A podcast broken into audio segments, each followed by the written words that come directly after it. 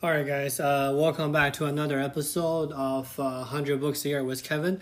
Um, today, let's talk about doctors and nutritions. Before we dive in, right, uh, I think I mentioned to you guys, uh, Robert, the book's author, is very, very critical about doctors, and uh, I, I, I am a little too, to be honest. But uh, I just want to say before we dive in, I have tremendous respect for people that can go through medical school to be in school for that long and then wanted to become a doctor. I wanted to become a doctor as well when when I was little, but that did not pan out. But I still have a lot of respect for the doctors. So let's let's just treat this conversation as um, kind of a hybrid conversation or a more specific conversation towards nutrition.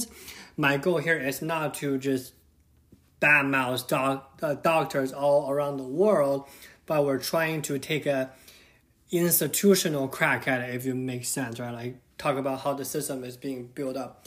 So um, we had a little conversation about insulin yesterday.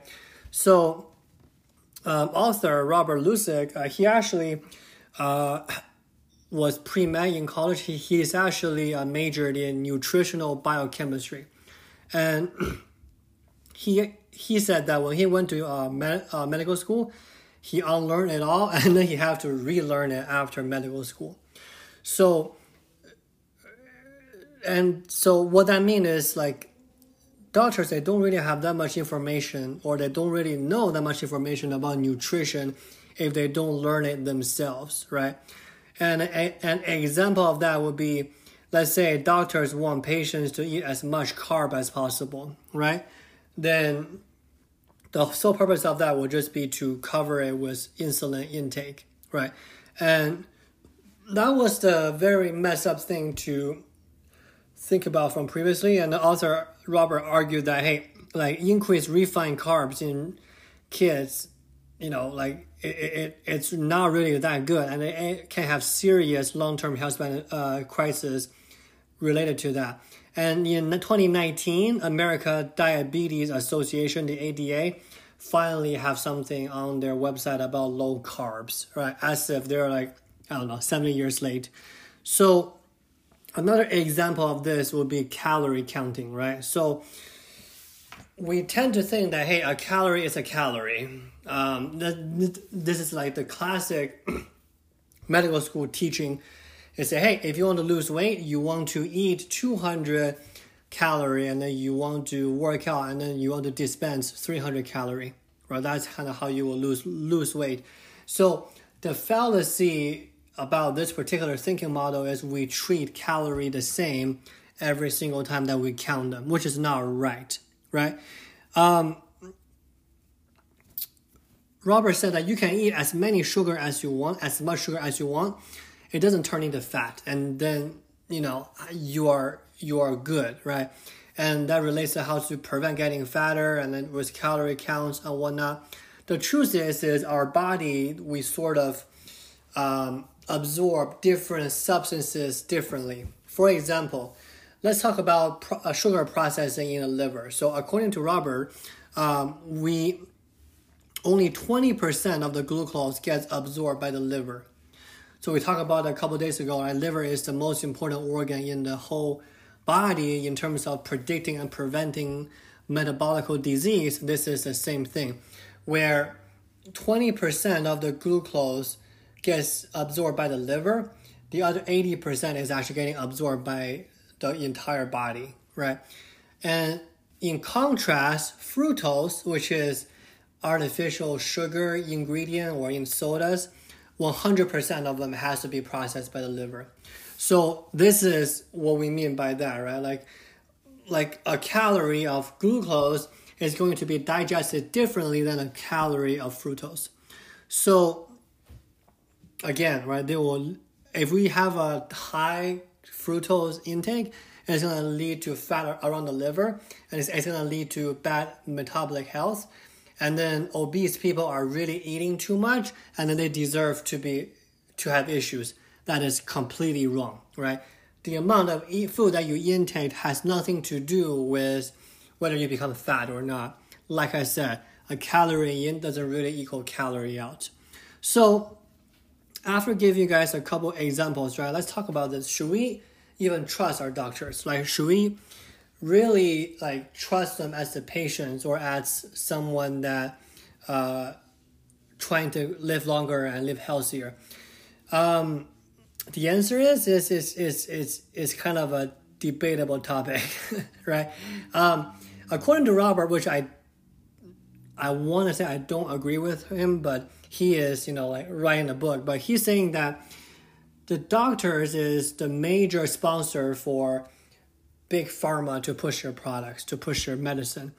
Um, he even goes so far as uh, thinking the doctors are the sheep in the whole uh, medical environment, where um, doctors they really follow other doctors to make diagnosis because if they follow the guidelines, then they're going to get a bad evaluation for uh, their practice, right? Or what Robert called health grades, and um, the hospital board might take away their practicing privileges. So doctors they're really having a hard time to listen to patients because they have so many patients to see every day, right? You get 10 minutes per patient. You don't really have time to talk about their lifestyle choices, right? And the kicker about nu- nutrition is that the the reason doctors don't like to talk about them because they don't know them. That is just what what Robert is saying. So in the medicine uh, in the medical school's curriculum, uh, he argues that twenty percent of the med school uh, curriculum has at least a little bit of new new new like nutrition in them. So one in five medical school in the whole nation even have a nutritional curriculum. And on average, an average doctor has about 19 hours of nutritional training for the entirety of the four years of medical school. If you're to go, you know, practice a very a special kind of medicine, then you know it's like 19 hour out of like 20 years or 10 years of school. So a doctor cannot really give out nutritional advice because they never learn it. That is what Robert is saying. And they they are continuing to kind of corrupted by the food companies and the big pharma according to Robert because the focus of the medical school is really treatment, right? Developing drugs, devices, procedures, and they make money for the doctors, for the hospital, for the medical company, and big pharma companies as well. Like, why would some doctors, if you think about it, right? I think this is a great example. Why would your doctor recommend some vegetables that cost you like 10 cents a day, where they can prescribe you a $10 per day drug to quote unquote treat it, right? So, according to Robert, right, the medical school system is training profit puppies for for the big company, for the big pharma, and for the big food. And I was like, oh my god, that that actually makes sense, right? So because of that, like till this day, I think Joe Rogan mentions that in his podcast as well.